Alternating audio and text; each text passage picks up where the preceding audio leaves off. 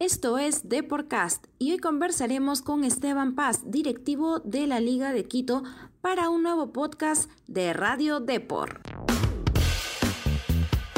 Estás en Deporcast, un podcast de Radio Depor con Virginia Ciadén. Bienvenidos y bienvenidas a un nuevo podcast de Radio Depor, con una entrevista que por cierto también lo encontrarán en la web de deport.com.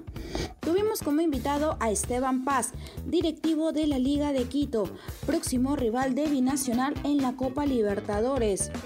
Esteban nos comentó acerca de la actualidad del plantel que se encuentra puntero en la Liga Ecuatoriana. Además, también nos comentó sobre los preparativos que se vienen realizando de cara a su viaje a Lima para enfrentar al poderoso del sur. En esta entrevista tampoco quedó de lado la participación de algunos jugadores peruanos que tuvieron su paso por LDU de Quito, qué recuerdos dejaron y demás. Sepa de ello, así como también de los próximos objetivos que se ha trazado el equipo en esta conversación con Deporcast.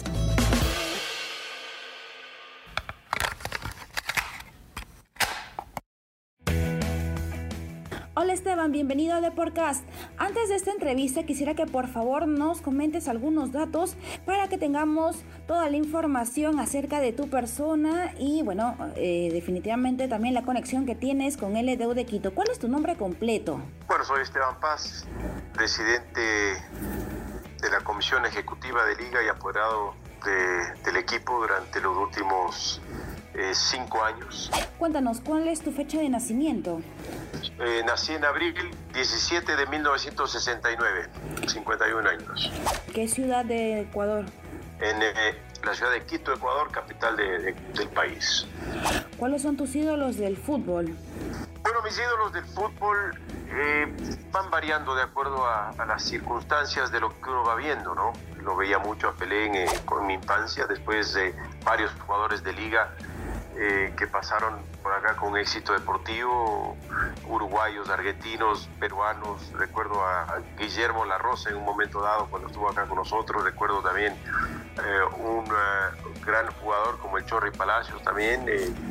gran técnico como Juan Carlos Oblitas que estuvieron con nosotros y bueno, no, no puedo decirte que tengo ídolos ni, de jugadores emblemáticos a los que sigo, pero me gusta mucho, sin duda, a Messi, ¿no? Me encanta cómo juega Messi. Y por último, ¿cuál es tu máximo sueño que tienes con LDU de Quito? Bueno, eh, ya fuimos campeones de la Libertadores en el 2008, campeones de dos recopas, campeones de Sudamericana, vicecampeones mundiales, pero mi sueño, por supuesto, es volver a, a tocar el cielo con el equipo, ¿no? Volver a llevar la liga a lo más grande del fútbol internacional, intentar otra vez un Mundial de Clubes intentar otra vez ser campeón de América.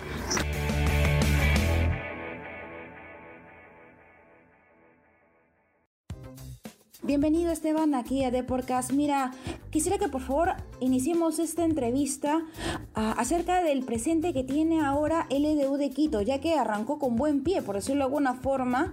Esto tienen cinco victorias, dos empates y una derrota tras la pandemia. Cuéntanos cuál es eh, cuál ha sido determinante dentro del equipo para que puedan arrancar con, con tanto éxito el campeonato.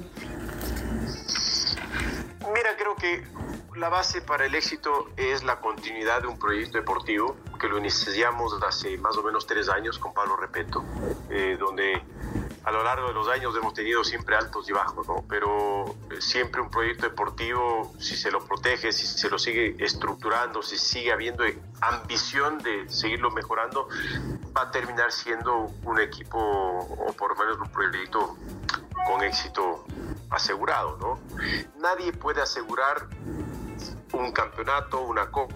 Lo que sí podemos asegurar es ser protagonistas, eh, ser, ser un equipo que pueda estar peleando en los primeros lugares de, la competencia tanto a nivel nacional como internacional. Eso es lo único que podemos garantizar y creo que lo hemos venido cumpliendo los últimos años. Si bien es cierto, justo me hablas del proceso, de, de la importancia de llevar un proyecto deportivo como tal, eh, ¿cuáles son las fortalezas y, en qué todavía falta por trabajar para que esto se mantenga, para que de alguna otra forma el EDU de Quito siga estando entre los primeros, como lo viene realizando eh, de todas maneras? Y lógico, también para que esto se vea reflejado en su participación en los torneos internacionales. Bueno, eh, creo que tener una base de jugadores eh, nacionales es importante, inyectar jugadores de jerarquía y tener, por supuesto, jugadores en las distintas líneas que tengan la capacidad de hacer un recambio adecuado, ¿no? Y, más, sobre todo en estos momentos tan complicados donde tenemos una obligación de seguidilla de partidos muy grande, tenemos que competir muy rápidamente en nuestro campeonato, eh, cada semana, por lo menos tres partidos por semana, y dentro de eso tratar, tratar de ajustar los partidos de copas internacionales como los, los de Copa Libertadores. Entonces, dentro de ese esquema, el tener un robusto equipo de jugadores eh, nos permite, diría, de alguna manera tener la capacidad de acceder a esas dos frentes, ¿no? siendo muy, muy riguroso, muy exigente el tema. ¿no? Eh, tener protocolos hoy por hoy muy rigurosos de seguridad, de bioseguridad, para proteger de que no haya contagios en el equipo también son, eh, es, muy importante. Y después de eso, esperar que el equipo rinda partido tras partido. ¿no? Nadie te asegura, sobre todo después de una para tan grande, que el equipo tenga un ritmo adecuado. Siempre van a tener altos y bajos hasta que pueda consolidarse nuevamente el equipo y tener eh, de alguna forma la cohesión normal que depende un equipo tenerla para poder ser un equipo fuerte y fortalecido. Ahora, ¿qué tanto eh, afectó toda esta crisis sanitaria al club? Porque, bueno, definitivamente en todos, en todo el ámbito deportivo ha habido un quiebre, eh, ha habido una afectación de por sí eh, esa para, pero ¿qué tanto ha afectado también al club? Los jugadores, ¿cómo han, a Dios gracias, no, no, no, no, sé si tú me lo puedes mencionar, si ha, ha habido algunas bajas por ello, o sea, algunos contagios, o se ha llevado de la forma mm, lo más protegida posible en este sentido con todo el tema de la pandemia? Bueno, te puedo comentar que ha sido muy difícil la situación, más que en la parte de salud interna, en la parte económica, ¿no? Donde hemos visto una contracción brutal de la economía del país y me imagino que la economía mundial, por supuesto, eh, donde el hecho de no tener la posibilidad de rentabilizar el proyecto y el presupuesto por parte de la generación de entradas y taquilla nos ha mermado cerca de unos 3 millones de dólares al año. Eh, el hecho de no tener eh, pagos de televisión al momento. Eh, parece que va a haber una reestructuración, pero no hemos tenido los pagos regulares de momento. Eh, eso realmente nos ha puesto con un flujo de caja muy desgastado y que hemos tenido que vernos obligados a apalancarnos financieramente, eh, creando, por supuesto, pasivos de club que terminan siendo una, una burbuja difícil de aguantar, porque cualquier rato esa burbuja se, se revienta y, y las conclusiones pueden ser muy negativas. Entonces hay que cómo compensar las exigencias económicas y las obligaciones económicas que tenemos principalmente con el plantel profesional, con el riesgo de tener pocos ingresos que no cubren ni siquiera el flujo normal de caja. Sí, definitivamente ha sido un golpe bastante duro. En realidad, no creo, mm, no solamente me imagino en Ecuador, en realidad acá también los problemas económicos también han afectado bastante muchos de nuestros clubes. Lógico, propio de esta crisis. Sin embargo, esperamos, ¿no? Que con esta vuelta a los a la liga, esta vuelta a los campeonatos, pues se permita ya tener una especie de holgadez, que se permita, o en todo caso, una cierta recuperación, al menos parcialmente, a fin de que se pueda continuar con, el proyecto, que es lo que se busca dentro de los clubes. Ahora, un poco hablando acerca de los resultados que han tenido eh, esta temporada, si bien es cierto, están en la punta de la tabla. Eh, aún siento que les falta cierta cuota de goles. Cuéntanos un poco qué crees que pueda eh, faltar o, qué, se puede hacer un poco más para que esta cuota de goles pues, pueda incrementarse, ya que eso también se ve incluso reflejado en la tabla que tenemos con la Copa Libertadores. Mira, está claro que hoy no podemos exigir más de la cuenta a los jugadores porque vienen de una para tan irregular y tan inusual que eh, el regresar normalmente a la competencia les va a tomar un tiempo. Entonces, ¿cómo suplir esa falta de gol o esa falta de cohesión con el trabajo y con el tiempo? No hay nada más que hacer. Tenemos jugadores desequilibrantes en ofensiva, jugadores de, de primer orden, pero que por favor, van a tener que normalmente entender que el camino es con el trabajo y el esfuerzo, porque eh, esto no puede ser de la exigencia de un día para el otro volver a estar en plenitud de condiciones, tiene que ir andando conforme la máquina vaya mejorando y vaya desarrollando. Sí, eso de todas maneras eh, se está volviendo al, ritmo de competencia, que es lo importante, pero todavía falta ahí. Bueno, creo que en realidad en todos lados ha, habido este golpe, ¿no? Incluso en el mismo Europa también se ha sentido ello en los primeros partidos. Lo importante es que se está consiguiendo. Justo hablando un poco también acerca de la Copa Libertadores, ¿qué preparativos se vienen alistando ya de cara? Porque, como le digo, ¿no? Bueno, falta una, una semana realmente para, para el arranque de este gran compromiso internacional mira qué ilusión volver a poder jugar la Copa Libertadores nuevamente, ¿no? Estuvimos a días de, viajar a, a, Juliaca, ese era nuestro destino. Estuvimos a, a días de poder viajar y, para nosotros, después de tanto tiempo, ¿no? después de una para tan prolongada, después de una situación agobiante en la parte económica, el empezar a ver que se retoma la competencia eh, nacional e internacional es, es por supuesto, es, es un halago, es, es una descompresión de tanta dificultad que hemos vivido. Entonces, eh, el volver a jugar Copa Libertadores, no solo por la parte de prestigio, no solo por la parte deportiva, sino también por la parte económica, es, es realmente importante. No vamos a perder mucha plata por la falta de, de ingresos de taquilla, pero resolvemos de alguna manera si es que la competencia no deja, eh, no se para, si, no deja de existir. Si, si dejara de existir la Copa Libertadores, el Campeonato Nacional, seguramente la mayoría de los clubes tendrían una contracción que podría llevar a la quiebra, ¿no? Sí, eso de todas formas. Lamentablemente ahorita es, es una realidad eh, todo este bajón económico que se tiene. Ahora, ¿qué detalles faltan para eh, que se pueda tener todo listo a su llegada a Lima? Bueno, que ahora, como bien mencionaste, todo estaba preparado para Juliaca, pero ahora va a tener que ser solamente en Lima. Supongo que igual hay como que ciertos gastos menos, pero con esto de las, del cierre de fronteras y demás, bueno, al menos por parte nuestra, ¿no? Eh, ¿Cómo se ha tenido previsto eh, los detalles para su, para que puedan estar aquí con nosotros en Lima? Bueno, nosotros vamos a viajar, eh, ya teníamos pagado y listo el transporte vía aérea eh, con vuelo charter y vamos a ir directamente, no a Juliaca, pero entiendo que a Arequipa.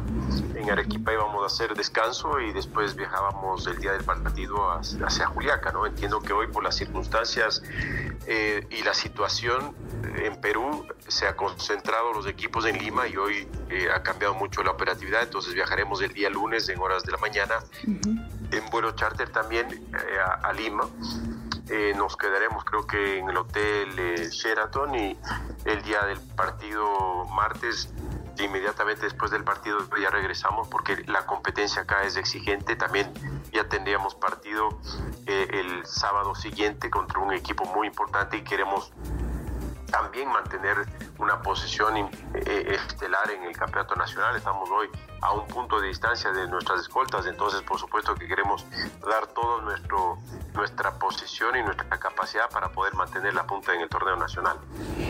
Sí, es, es, una talla bastante importante lo que mencionas, ¿no? Y un desgaste, me imagino también para todo el plantel, no tener que viajar así de forma tan, tan corta un día para otro, pero es propio también de que esta temporada un tanto irregular, que se tenga sobre todo por las fechas, ¿no? que se esté corriendo tanto por, para cumplir con el, con el calendario, pues haga que se tenga ese tipo de desgastes. Pero lo importante es que se está mentalizado en ello y que se está trabajando por conseguir los mejores resultados y como bien dices, ¿no? Sin descuidar la tabla eh, en el torneo local.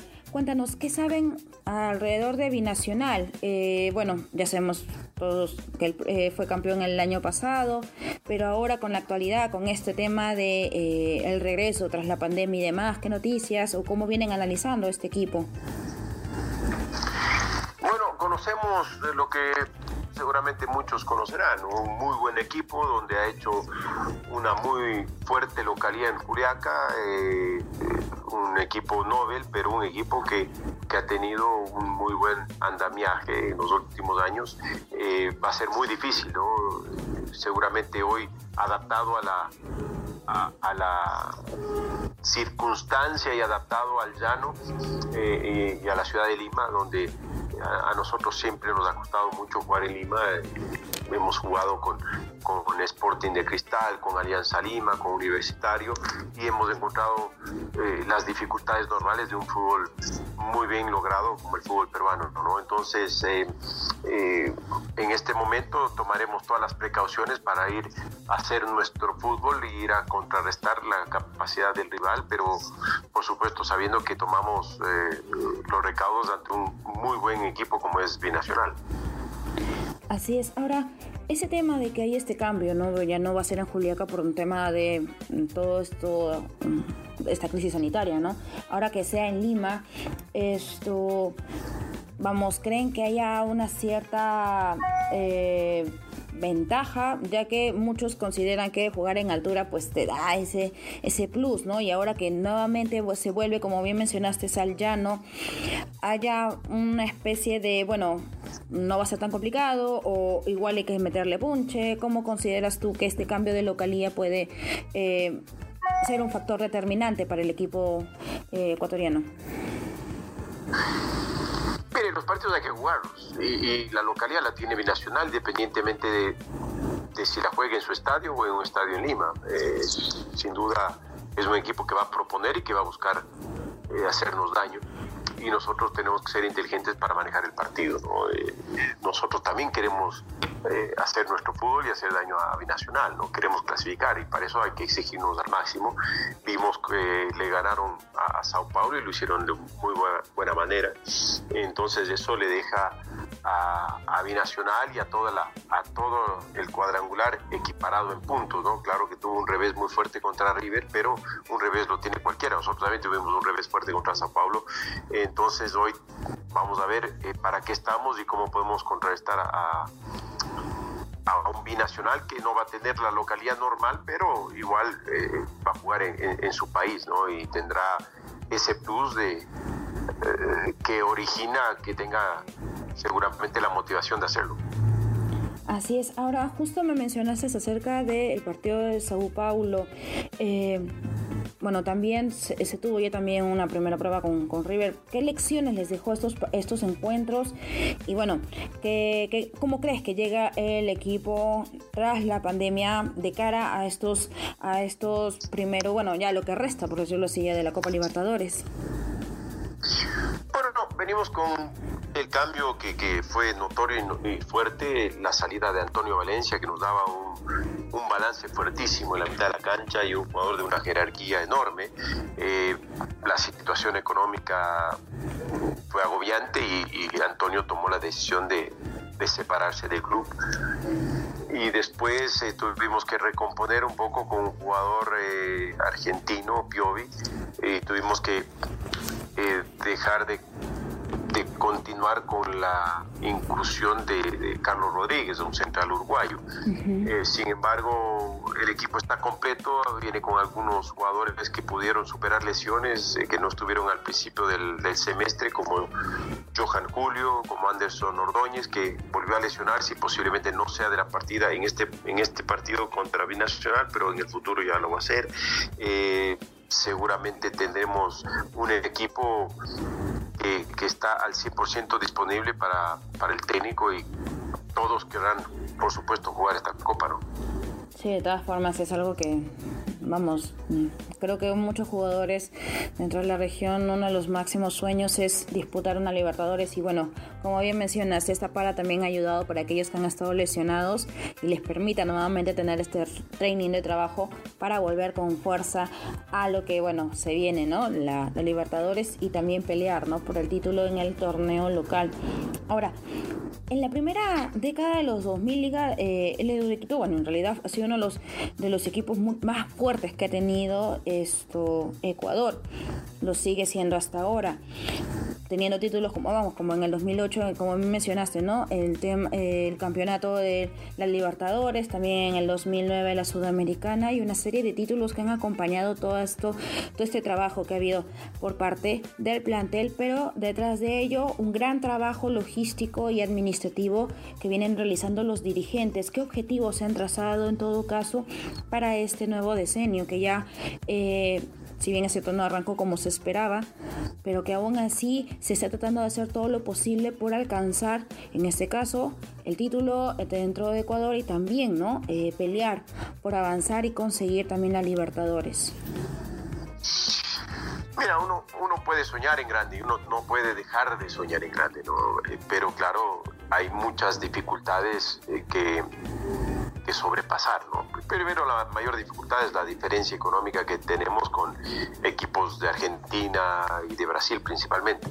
Sin embargo, está claro que las chequeras no juegan al fútbol, juega al fútbol 11 contra 11 y ahí es donde tenemos que sacar de alguna manera esa ventaja. ¿no? Difícil igual porque la chequera sí te puede proveer de, de mucha calidad, de jugadores diferentes. Sin embargo, eh, eh, los procesos, vuelvo repito, son los, los que deben acompañar los resultados positivos. Eh, creo que tener una base de jugadores adecuada es también un trabajo importante y eso es lo que, vuelvo repito, hemos venido sosteniendo durante algunos años. Creo que tenemos una base y un equipo que puede, que puede lograr cosas importantes. El año pasado eh, creo que con un equipo igual o hasta un poco inferior logramos jugar hasta cuartos de, final en Copa Libertadores. Este año quisiéramos superar esa, esa posibilidad y, ¿por qué no pensar y llegar a soñar en, llegar a una final? Eso no vamos a dejar de pensar nunca de, de que podemos lograrlo, ¿no? Así es, de todas maneras, siempre por la gloria máxima, en este caso de la Libertadores.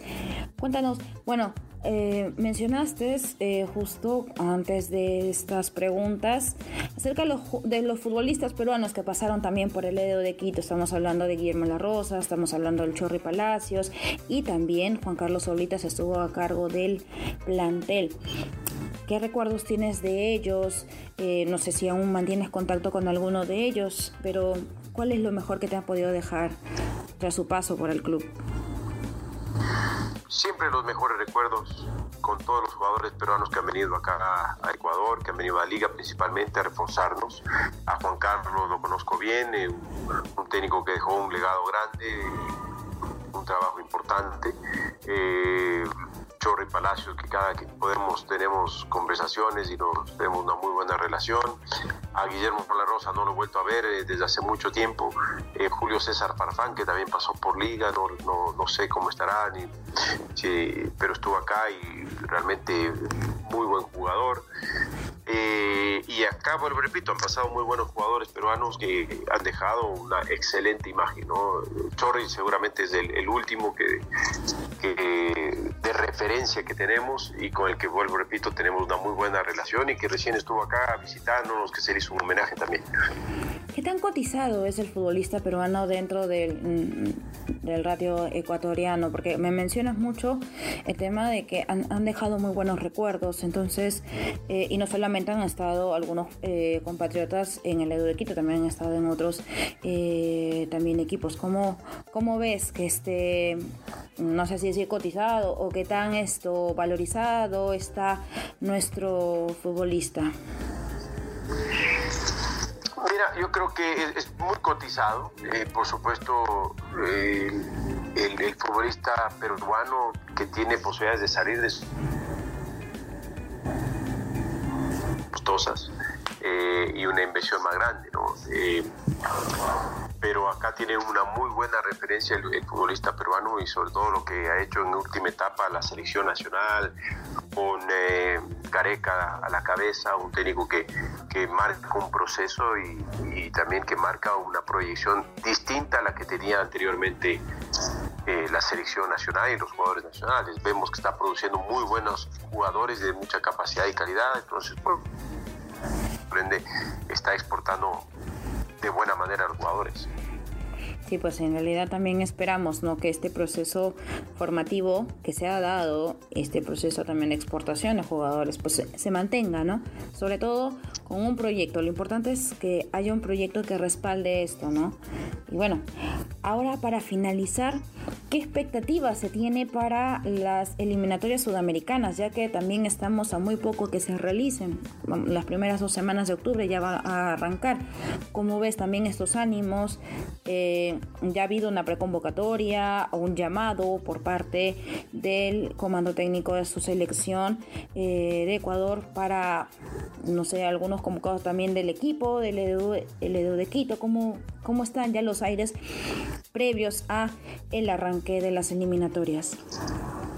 Bueno, ha sido muy convulsionado el tema acá en, en la selección nacional, ha, ha habido mucha muchas dificultades en el proceso y en el proyecto. Eh, el actual presidente de la federación recibió un proyecto ya iniciado por parte de la anterior administración con el Bolillo Gómez a la cabeza que fracasó y, se tuvo que rescindir el contrato. En ese periplo de, situaciones, circunstancias, se escogió un proyecto eh, que para muchos era importante, un cambio completamente de esquema con Jordi Cruyff a la cabeza y con eh, un gerente deportivo como Cordón que que, tiene una proyección internacional de primer orden, eh, porque nos sentíamos rezagados con el resto de, de, selecciones a nivel sudamericano. Eh, ese proyecto fracasó también porque estuvo involucrado una situación interna federativa de terror, porque acá pasó de todo. El vicepresidente quiso descabezar al presidente y bueno, la típica situación oscura de lamentablemente en nuestro fútbol y en nuestras en nuestras latitudes se siente mucho ese tipo de situaciones, ¿no? Eh, después ya se resolvió el tema y entiendo que esto provocó que el presidente actual pueda ya empezar a definir un poco el proyecto deportivo. Eh, con la salida de Jordi Cruyff se escogió en este momento un proyecto más eh, pisando la tierra, más normal en, en el en el contexto de la construcción de un proyecto más ecuánime. Y se escogió a Gustavo Alfaro, que es un técnico que ha tenido mucha capacidad a nivel de, clubes individualmente hablando, eh, clubes importantes como Boca Junior y la presión que significa Boca Junior, no ha tenido selecciones nacionales, pero por supuesto que confiamos que pueda ser el técnico, al igual que fue Gareca con eh, Perú, que en este caso pueda ser eh, Gustavo Alfaro con la selección nacional y que nos pueda dar un salto de calidad, sabiendo que tampoco es un mago y que tendrá que escoger dentro del, corto tiempo que tenemos las mejores opciones para podernos llevar nuevamente a un mundial. Así es, Esteban. Te agradezco bastante por esta entrevista. Definitivamente eh, hay mucho todavía por ver en nuestro fútbol sudamericano. Casi, casi estamos a dos tercios de que eh, terminen las, las temporadas como tal dentro de cada uno sus ligas locales. Todavía falta mucho por recorrer en la Libertadores y vamos a ver, ¿no? Si es que si no se continúa la carrera en la Libertadores, se puede se, continúe también en la en la Sudamericana. En realidad estamos todavía mucho mucho por ver en nuestro fútbol pese a que ya el año se nos viene encima, ¿no? Ya estamos en septiembre. Igual te agradezco muchísimo y bueno, los mejores los mejores deseos de todas maneras. Muchas gracias, igualmente con gusto de poderles atender. Saludos cordiales. Esta fue la entrevista que tuvimos con Esteban Paz. Sin duda tienen un gran proyecto deportivo que se ve reflejado no solo en los números que tienen ahora, ya que han sumado bastantes victorias consecutivas tras su regreso de la pandemia, sino también por el empuje que de todas formas veremos para el reinicio de la Copa Libertadores. No se olviden de dejarnos sus comentarios en todas nuestras plataformas y nos vemos en el próximo podcast. Aquí en Radio Depor. Nos encanta saber tu opinión. Coméntanos y deja tu valoración de Deporcast en Apple Podcasts. También no te olvides de seguirnos en Spotify, Spreaker y Google Podcasts.